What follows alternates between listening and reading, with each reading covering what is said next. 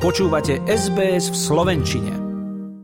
Uplynulý štvrtok predseda parlamentu Boris Kolár prerušil aktuálnu schôdzu Národnej rady Slovenskej republiky. Dôvodom mal byť hackerský útok. Nakoniec sa však ukázalo, že parlament nevyradili hackery, ale zle prepojené káble. Tie mal omylom prepojiť jeden z poslancov klubu Oľano. Predseda parlamentu Boris Kolár predpokladá, že pre incident podá aj trestné oznámenie. Zdôraznil, že situácia nevznikla pre zastaralosť systému. Priznal problémy s hlasovacími zariadeniami, no súvis to podľa jeho slov nemalo. Priblížil, že výmena celého systému by mohla stáť asi 20 miliónov eur. Obnova sa však podľa Kolárových slov dá vyriešiť aj postupne po jednotlivých moduloch.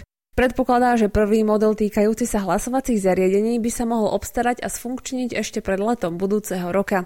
Toto zlé prepojenie káblov odstavilo plamen na takmer týždeň. Externí ITčkári ale sú prekvapení, pretože tvrdia, že podobný problém by dokázali riešiť v priebehu pár hodín. Rovnako sa im nepozdáva ani nacenenie nového systému a suma, ktorú prezentoval Boris Kolár. Kedy sa parlament skutočne vráti do lavíc, zatiaľ nie je známe.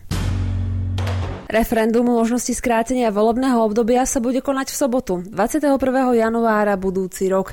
Vyhlásila to vo štvrtok prezidentka Zuzana Čaputová. Plebiscit sa bude týkať iba jednej z dvoch otázok, ktoré pôvodne inicioval opozičný smer SD. A to konkrétne, či občania súhlasia s tým, že predčasné skončenie volebného obdobia parlamentu sa môže uskutočniť referendum alebo uznesením Národnej rady. Podpisy pod vyhlásenie referenda zbieral opozičný smer. Pri zbere mu pomáhali aj mimo parlamentné strany SNS a Republika. Spolu vyzbierali viac ako 400 tisíc podpisov.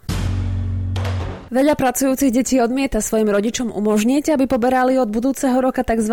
rodičovský bonus. V sociálnej poisťovni riešia denodenné telefonáty s otázkou, ako to zariadiť. Ľudia sa boja, že im neskôr bude hroziť nižší dôchodok, alebo že rodina odhalí výšku ich zárobkov. Sociálna poisťovňa to však vyvracia. Viac povedal pre RTVS hovorca sociálnej poisťovne Martin Kontúr. Jedným z takýchto dôvodov môžu byť aj obavy, že práve naši poistenci budú musieť platiť vyššie odvody alebo sa to nejakým spôsobom dotkne ich budúcich dôchodkov. Nie je to pravda. Rodičovský bonus by mali dostávať dôchodcovia, ktorí majú zamestnané deti na budúci rok automaticky. Podľa psychologičky Silvie Lengerman ľudia nepochopili princíp prispievania. Je veľká skupina, ktorá úplne nepochopila, že sa im nenavýšia výdavky s týmto a búria sa tak principiálne proti všetkému, čo by myslí štát. Ak deti nebudú chcieť prispievať 1,5% zo svojich odvodov, musia o to požiadať oficiálne sociálnu poisťovňu.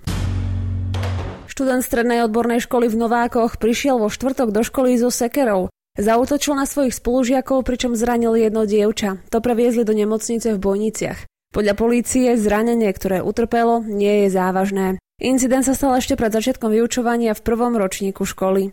Polícia útočníka zadržala krátko po útoku v nedalekom poli. Na útok reagoval aj predseda výboru Národnej rady pre vzdelávanie, vedu, mládež a šport Richard Vašečka. Uviedol, že na školskom výbore budú v spolupráci s ministerstvom školstva hľadať riešenia, ako pristupovať k agresívnemu správaniu na školách a ako mu predchádzať. Agresívne správanie v spoločnosti narastá a presúva sa teda aj do škôl. Ku konkrétnym činom ako upokojiť spoločnosť už vyzýva aj prezidentka Zuzana Čaputová. Minister školstva Jan Horecký a poslanci hľadajú riešenie. Odborníci radia zamerať sa hlavne na prevenciu a financie.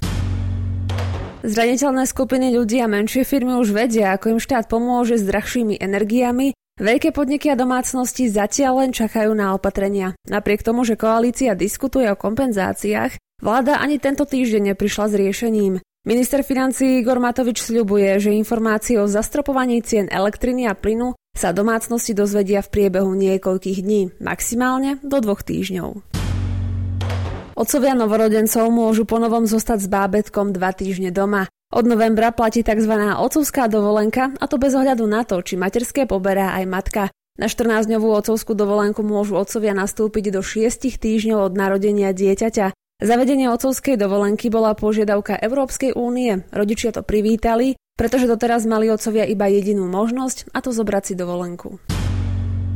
Futbalisti Slovana Bratislava si po 53 rokoch zahrajú v klubovej Európe aj na jar. Vo štvrtkovom zápase Európskej konferenčnej ligy zvíťazili na pôde Žalgirisu Vinius 2-1 a postúpili priamo do 8 finále ako víťazí H skupiny. Naposledy sa Bratislavčania predstavili v európskych klubových súťažiach v jarnej časti a to v roku 1969, keď napokon vyhrali nad FC Barcelonou 3-2. Svojho súpera vo vyraďovačke spozná Slovan 24. februára 2023. Prvé zápasy o finále sa odohrajú 9. marca a odvety 16. marca. Páči sa mi? Zdieľajte, komentujte, sledujte SBS v Slovenčine na Facebooku.